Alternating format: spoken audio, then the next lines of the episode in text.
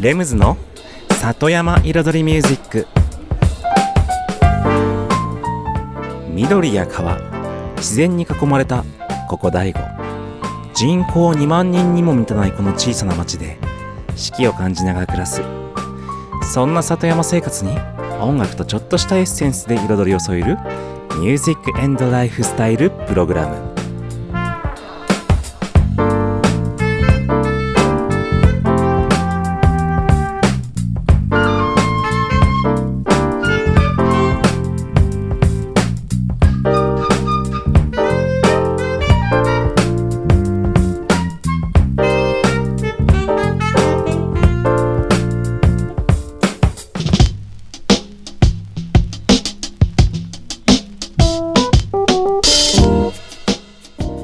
んばんは、レムズです。茨城県の北の端、大子町、サクカフェから発信するこの番組、レムズの里山彩りミュージック。サクカフェプロデューサーの私、レムズが、FM 大子と茨城放送の2曲にわたってお送りしています。今夜もコーヒーやお酒を片手に約1時間のんびりとお付き合いくださいませ。今週も、リスナーさんからのメッセージでスタートしたいと思います。子育ての相談ですというタイトルでいただきました。ラジオネーム、ダンプ大好きさんですね。いつもありがとうございます。レムズさんお疲れ様です。下の子、もうじき4歳と布団に一緒に寝てるんですが、寝相が悪く、布団を蹴っては自分が起きて直して蹴っての繰り返しです。寝相を良くするにはどうしたらよいですか？ということなんですけれども、はい。寝相が悪くて布団を蹴って、うん。まあ、子供4歳ですもんね。そんなものでしょうとしか。はい。子供、うん、寝相よくと言いますけれども、動物ですからね。うん。しかも小さければ小さいほど本当に動物っていうか本当に人間も動物ですけれども、さらに野生の動物に近いのは当然のことで、うん。寝相が悪いのも当然のことで、うん。まあそのうち良くなるというだけの話じゃないでしょうか。ですかね、はい。寝相ですからね、うん。布団をね、蹴って、うん。まあ、そのうち布団蹴って、ちょっと寒くなって、それこそ、自分、子供自身が自分でかけるようになるんじゃないですかね。うん。はい。ということで。そうです。だって、そういえば考えてみれば、あの、日本は結構親と一緒に寝る風習がありますけれども、アメリカとかね、海外の方って、子供って小さくても、部屋は別に寝たりしますもんね。大人と親と。親は親の寝室があって、子供は子供の寝室があって、はい。一緒に寝るっていうのは結構そのね、日本ならでは、と言っていいのかわからないんですけれども、はい。海外って意外と違うから、うん。布団も同じようなことで、うん。普通に自分で蹴って、寒ければ自分でかけてってなるんじゃないですかね。以上、ダンプ大好きさんメッセージありがとうございました。さて、ここで皆様にちょっとしたお知らせがございます。この番組ただいまね、FM 大悟と茨城放送の2曲にわたってお送りしているんですけれども、なん、と茨城放送の方がですね、4月からちょっと野球中継が入ってくるね、関係もありまして、この番組ちょっと休止してしまいます。だからですね、はい、茨城放送は3月いっぱいまでのお付き合いとなります。なのでね、でぜひね、FM 大悟の方で引き続きお聞きいただければとね、思いますけれども。はい。で、あの、FM 大悟のね、電波入らないよっていう方もいると思うんですけれども、実は FM 大悟はインターネット環境があれば、どなたでもどちらにいてもね、聞くことができるんですね。FM 大悟のホームページに入っていただくと、トップページにプレイヤーがありまして、そちらのプレイヤーをクリックすると、インターネット環境があれば、どこでもお聞きいただけますのでね、はい、4月以降、茨城放送でお聞きの方はね、ぜひそちらもね、聞いてみてください。それでは1曲目いきましょう。アローパークスで、Hope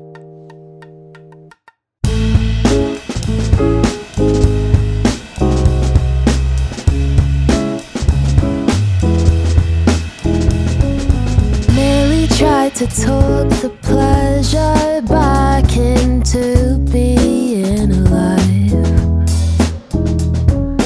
Reminiscing about the apricots and blunts on Peckham Rye.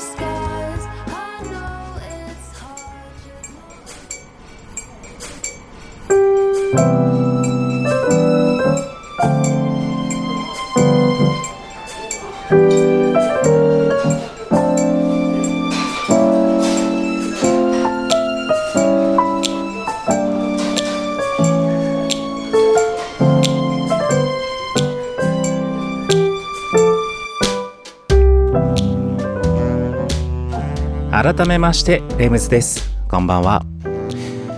僕以前いつでしたっけ？うんとね。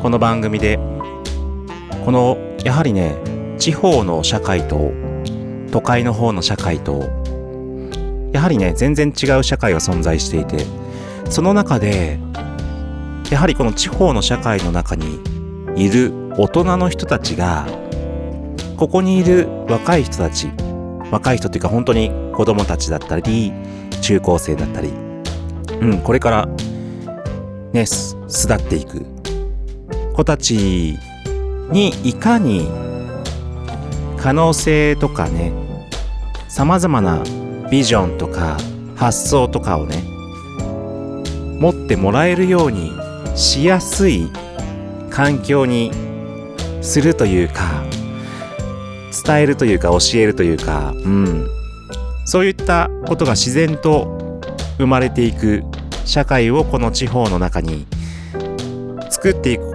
ことが僕たちの世代の使命というか、うん、そうしていくことがやはりこの地方の町がこれから生き残って強くなっていくための一つの重要なポイントだという話をしましたけれども。そしてまたね先週でしたっけ？勉強について。まあ勉強って言ってもその国語とかね数学とかのそういう科目のね勉強とかではなくて知識とかそのいろんなことをやりたいことを学ぶっていう、うん、ことについての勉強しすぎは逆に固定概念を植え付けられる弊害もあるっていうね話をね。確か先週でしたっけ？しましたよね。うん。でもちろん勉強するのは悪くないけれどもいっぱい知識を得た上で一旦フラットに頭をねしてうん。ノートをね白紙に一度してそこから自分の発想ややりたいことを目指すことが大切なんじゃないかなっていう話をしましてそしてそんなこともありつつね本当に様々なことをね結構最近もう最近っていうかもう今年入る前か入ってからかぐらい結構ねもう去年からか、うん、2020年ぐらいからね結構ずっと考えてきます。で今日はねそんな話 そんな話ってどんな話だって話なんですけれども。そうそれでこの間ねうんと地元の高校生の発表会とかもねちょっと見に行ってきたんですよ。まあそれは大子町のね未来を考えるような何ヶ月かにわたって生徒たちがグループに分かれて未来の大子町についていろんな課題だったり提案だったりプロジェクトだったりそういったものを自ら考えて、うん、それを発表するというものを見てきまして、うん、またそこでねいろいろと考えたり、うん、することがあって。ということでね話の続きは後半戦に行きます。1曲挟んでビートメイキングコーナーに行ってからの後半のお話になります。1曲目は That Juju Orchestra で Now Paso de Moral ディーズラーリミックスです。どうぞ。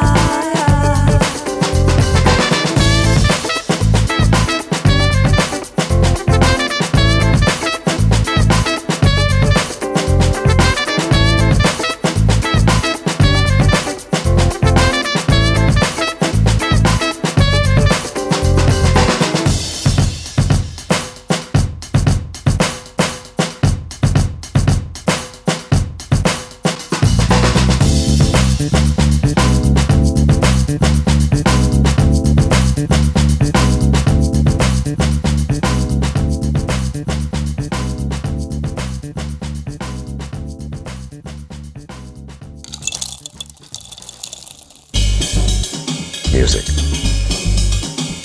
and lifestyle.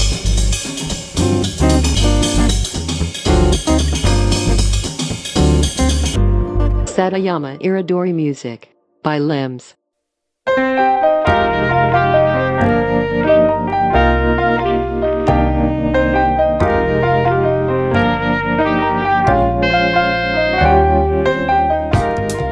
レムズの里山彩りミュージック。私レムズがお送りしています。ここからのコーナーはレムズビートラボと題しまして番組内でオリジナル曲を作ってしまおうというコーナーです。毎回私レムズの制作現場の音声を録音し毎回放送します。そしてワンクール3ヶ月で1曲を完成させ完成した曲を最後に最終回にフルコーラスでオンエアします。どんな曲がどんな風に作られていくのかというね制作現場の様子を垣間見れるコーナーとなっております。そして今シーズン、うん、1月2月3月の3ヶ月で作っている楽曲はサンデースマイルラップというタイトルで作ってます。こちらの曲のテーマはね本当にラップってタイトルについてるだけあってラップがテーマです。ただし普通のラップヒップホップのラップだけとは違ってまあねちょっとおしゃれにラウンジ的な歌も入るねような曲に仕上げようと思ってます。でこの1月2月3月で作るので今回を含めて残り3回です。全13回中の今回11回目になりますね。うん。で今回の作業はもうねラップのリリックをね書いていこうかと思ったんですけれどもその前にねどうしても気になるねイントロ。結局ね前半戦の頃から結構イントロいじりまくってますよね。うん。そのイントロを再びちょっとねまた変えました。ということでね、イントロを変えた後に後半からね、いよいよ本当にラップのね、歌詞を書いていきますのでね、お聴きください。それでは、レムズビートラボシーズン14第11回目の音声です。前半後半の2部構成となってます。どうぞ。さて、今日の作業はですね、ちょっと今イントロのアレンジ、また変えました。ちょっと展開というかね、イントロの構成というか考え方を変えて、ざっと聞いてみますか。とりあえずキーボードから違う。タラララタタラララにちょっと変えました。そしてあのキーボードを弾いてるやつがまだ出てこないんですよ。この後から。こ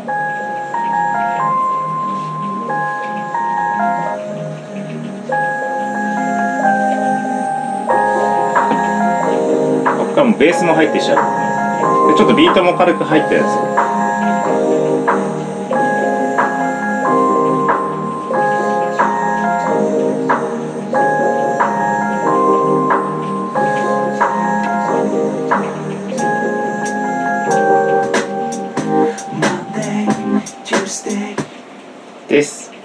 まあざっとねざっと、まあ、このビートとかはもうあの元のビートを本当に簡単にフィルターかけただけなんでフィルターとエフェクトでイイコライザーでちょっと低音カットして。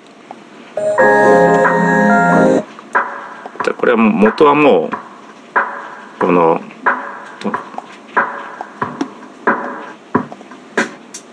このビート このビートにえっとまずは低音をカットして低音カットしてそこにまたこれフィルターね。こもらせるようなフィルターかけてそしてリバーブ。リバーブで空間の音を足した。それだけなんですけど。そしてベースの音はもともと弾いてあったベースの音をこれはちょっとねうんとディストーションってあのギターとかに使うような歪ませる音をちょっとかけてそれをまたリバーブでかけていって空間の音を足した感じですね。そしてあとはなんだ？この辺は変わってないな。これは弾き方変えてこれは使わないです そうですね。でこのここに入る前の声の部分声の部分イントロの部分はねできるだけカットしちゃって最後の「ラララララ」の音かな？ところの「ラ」の音「ラ」の音をリバースしました。で入る。だからそれまでは音があんまね聞こえないまあ入れるか入れないかちょっと分かんないですけどこうやって。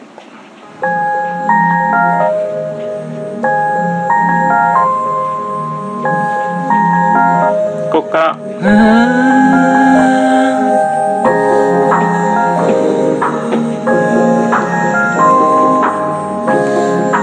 ですね。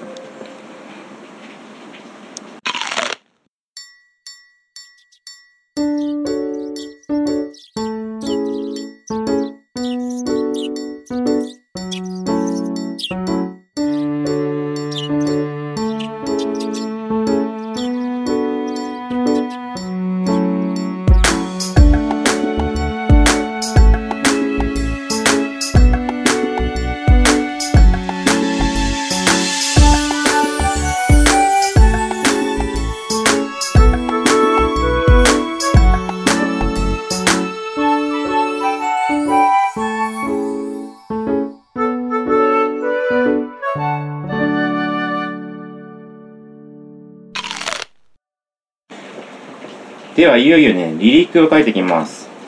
リリックっていうのは、まあ、ラップの歌詞ですね。ここの、サンデーハッピースマイルの後から。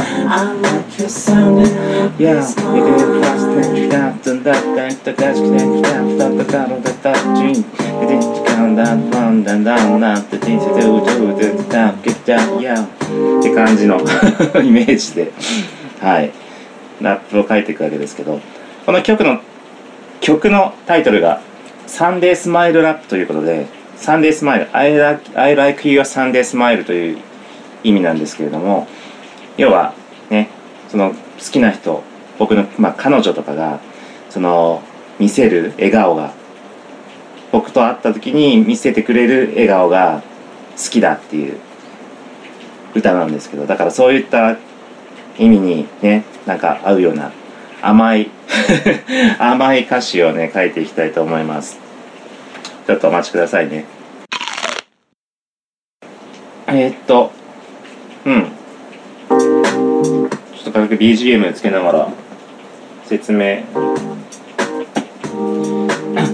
最初のね4小節。これ結構もうハマったかも。えっとですね。ととある素敵な晴れの日。とある素敵な晴れの日。うん晴れた日。僕の心はハッピーなカテゴリー。ね。まあハッピーなカテゴリー。で晴れの日カテゴリーで韻を踏んでます。でさあ家を出て車に乗り込み。まあそのまんまですね。車に乗り込み。で一応カテゴリーのゴゴリ込みに、えっとインかけてます。そしてそして始めるスイートなマイストーリー。マイストーリーで乗り込みに金をかけて踏んでます。で合わせるとまあ実際どんな感じにね乗っけていくかっていうとちょっと軽く試してみますか？歌えるかな？I miss you, I meet you, I like you so y e 今日ある素敵な晴れの日僕の心をハッピーなカテゴリーさ。家を出て車に乗り込みそして始めるスイートなマイストーリーで次につながると。まあまあですね。うん。でこれで一日が始まっていく様子のイントロがまあいい感じで晴れている日にもう心は踊って車に乗り込みさて彼女を迎えに行くぞっていうところですね。うん。いいんじゃないでしょうか。じゃあ次行きましょう。次の4小節もできました。これも結構硬い。硬い。結構いい感じにはまったんじゃないかなと思って。えーっとじゃあちょっとその前の部分からいっちゃいますか。えっとあ、まあ、BGM でとりあえず歌詞を教えますね。えっと、とりあえずね久しぶりだねと太陽のスマイル。まあ太陽のようなね満面のスマイル笑顔ですね。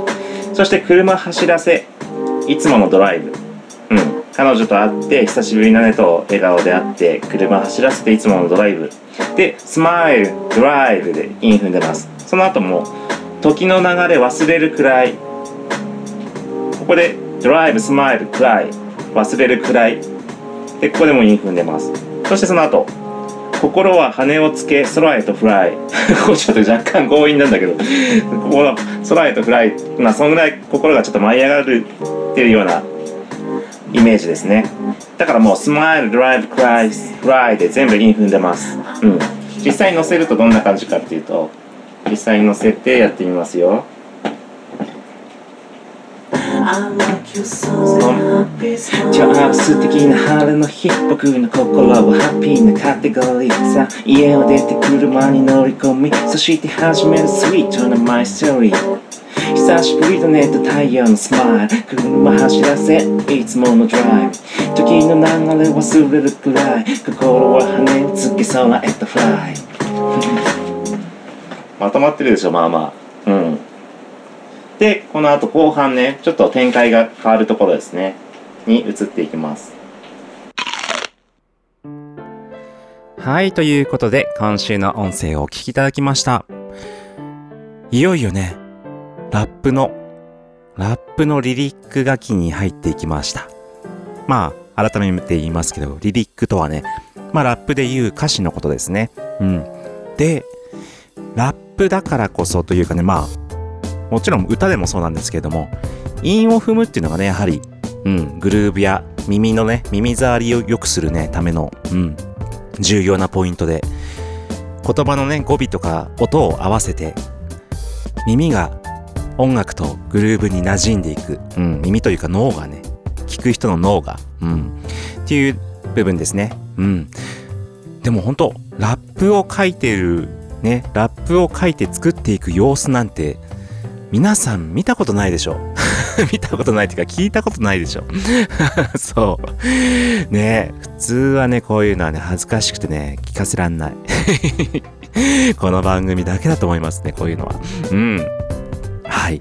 ということでね、この番組じゃなくて、このコーナーのね、レムズビートラボの様子は、えっと、音声だけでなく、ムービーのね、映像付きで、実は YouTube の方でもんね、ご覧いただけますので、YouTube でね、レムズビートラボでぜひね、検索してみてくださいませ。うん。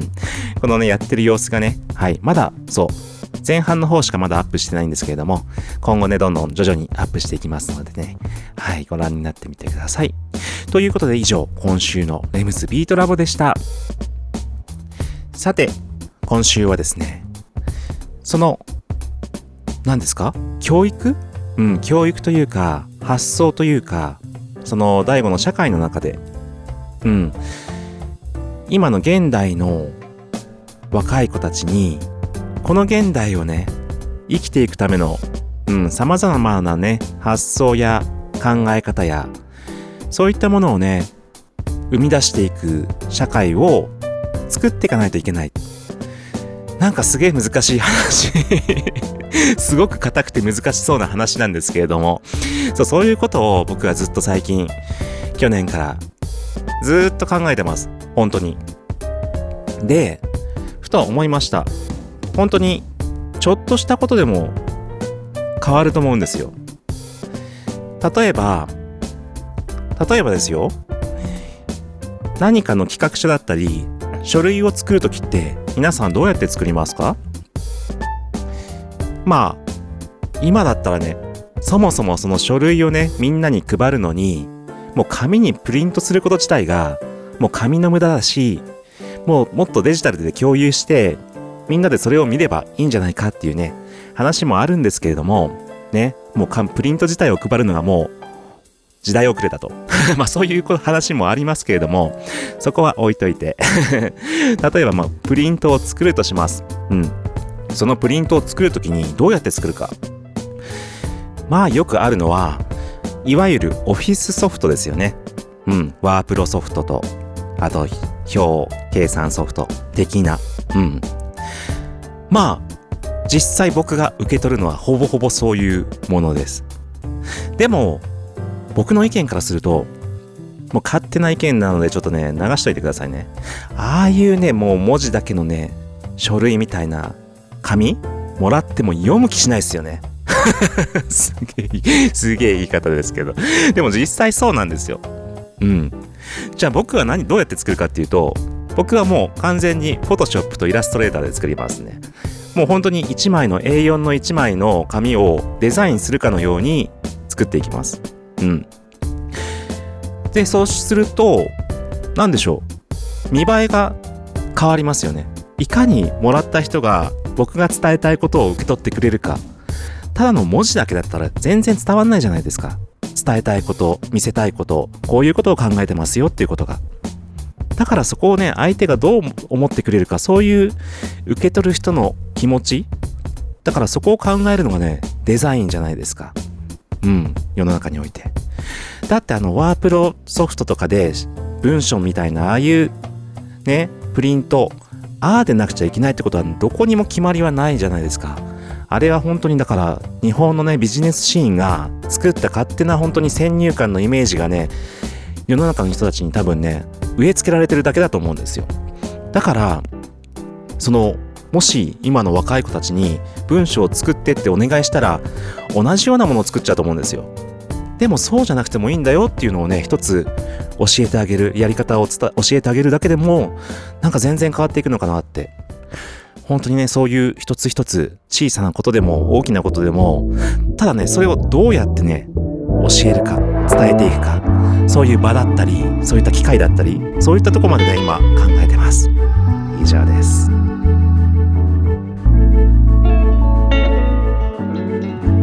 レ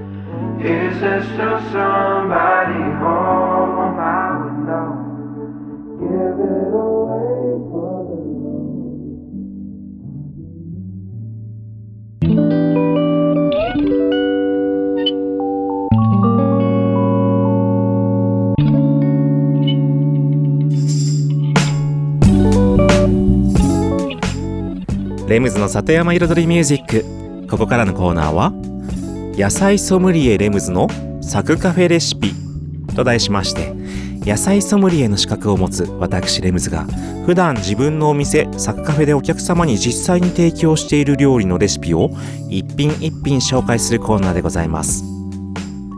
そして今日ね紹介するレシピは前にねもしかしたらアンチョビとごぼうのパスタを紹介したかもしれませんけれども今週はアンチョビとごぼうのクリームパスタ。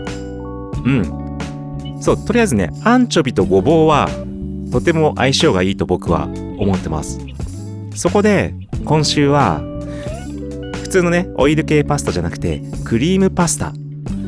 でアンチョビとクリームっていうとあるレシピを思い出す思い出しませんか？あの料理。そうバーニャカウダ。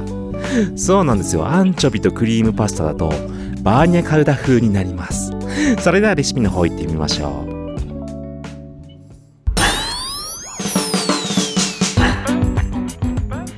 それでは作り方に参ります。まず用意するもの材料ですね。アンチョビ。ニンニク。輪切り唐辛子。ごぼうオリーブオイル塩コショウそして生クリーム、うん、もしくは生クリームの代わりに牛乳とホイップを半々ずつで混ぜても大丈夫です。そしてパスタですね。でその他ねパスタを茹でるお湯とか塩とかはね別に用意してくださいね。それでは作り方。まずねパスタは普通に鍋にね塩水塩水っていうかまあお湯沸かして塩の入れてねいつもの通りに茹でてください。そしてソースを作ります。一応1人前できますね。1人前の分量。うん。フライパンにオリーブオイルをね適量引いてニンニク刻んで、まあ、刻むかスライスかどっちでもいいですけどまあ1かけ分ぐらい入れます。そして輪切り唐辛子軽くつまんで、うん、パラパラっと入れます。炒めます。そしてアンチョビ？アンチョビはねフィレ1本かまあ大きさにもよるんですけど12本ですね。うん。を刻んで入れます。うん。でまあ炒めながらですよ。炒めちゃっていいですよ。でそこにごぼう。ごぼうはね皮をちょっとそげ落としてスライス。まあスライスでもいいし千切りでもいいしまあ好みの切り方で入れてください。特にねうちのお店の場合では特にその水にさらしたりね炭水とかねわざわざやらないですね。うん。まあそもそも大悟のごぼうがそんなにこうアクがあったり癖があったりしない気がします。生でも僕かじったりしますんでごぼう。うん。だからそのままで全然いいです。うん。そして炒めていきます。そしてクリームですね。生クリームもしくは牛乳とホイップを半々に割ったものをえっ、と大さじ6杯ぐらい。90cc うん。それを入れて塩コショウはい。であとは茹で汁。パスタの茹で汁でちょっとね水分加減とかを調節しながら塩加減もちょっと調節しながら。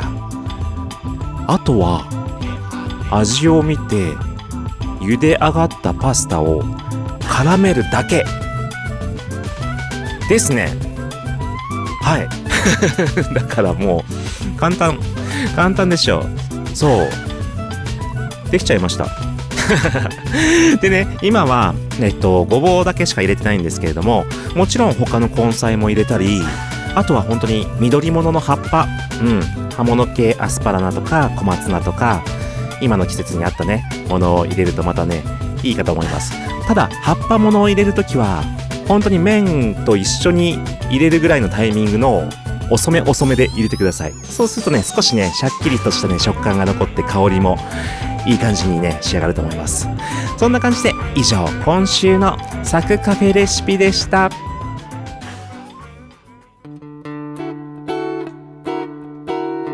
music, and lifestyle.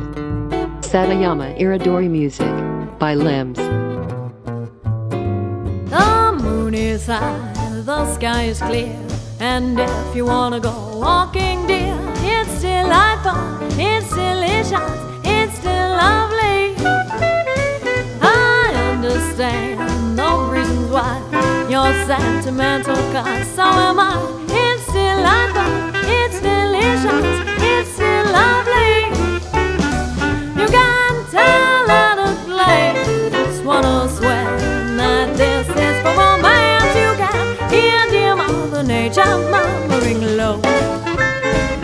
yourself go, so please be sweet, my chickadee.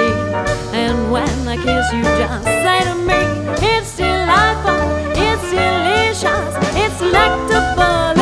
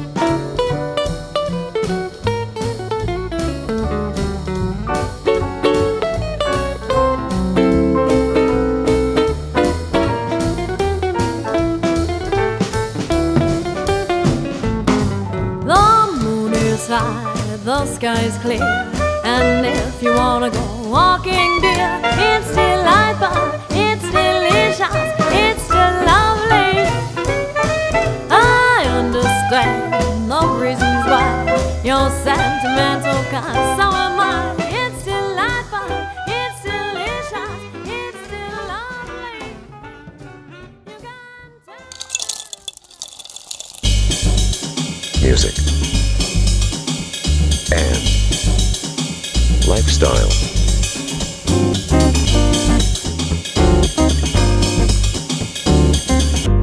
Satayama Iridori Music by Limbs.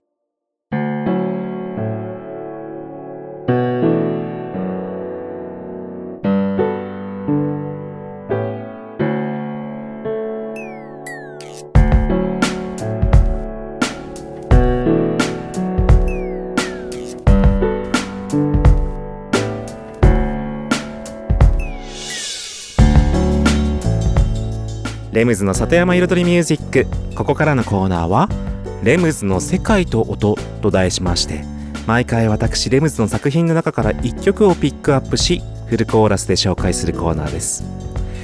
今週紹介するのは「フラワーズ」という曲です。うん。毎年ねこのシーズンになるとこの曲を紹介することがねやっぱりね定番となってきましたね。うん。そう、フラワーズっていうタイトルの通り、花です。冬の間ね、やっぱりね、緑とか花が、うん、植物があまりなくなってきた、うん、季節。そこから暖かくなってきて、やっとね、春を迎える頃に様々な花がね、ほんと、花開く。うん、その、とても嬉しいというか、なんかね、ね、見てるだけで、なんか、いいですよね。咲いた野に咲く花。もちろん野だ野だけじゃなくてもね、どこでもいいんですけど、うん。今までね、この冬の間寂しいね、自然だったところに一気に華やかさをね、与えてくれる花。うん。その花の様子を曲に表したものなんですけども。まあ実際この曲はですね、僕の2枚目のアルバム、ピンポンボックスというね、アルバムの中に入っていて、アルバムの中の一番最後第16曲目ですかね。うん。16曲目に収録されてるんですけれども、まあこのね、アルバムのこの曲の裏話をするとしたら、このアルバム自体をね、リリースしたのが、えっと、渋谷に当時あったレーベルさんからちょっと出させていただいただいたんですけども、そこのレーベルの担当者さんとね、アルバムに収録する楽曲を決めていて、で、大体僕が提出したものをまあ収録したんですけども、ちょっと足りない部分を新しい曲を作ろうということで、そこで、そのね、向こうの担当者さんが、ちょっとね、この今のシーンで、ちょっとキャッチーで受けがいいね、トラックを作ってほしいっていう話があって、そこをね、ちょっとね、この、アンダーグラウンドジャジーヒップホップシーンでちょっと受けが良さそうな曲をね、作りまして、そしたらね、案の定、受けが良かったです。そんな曲。はい。メムズで、フラワーズ、お聴きください。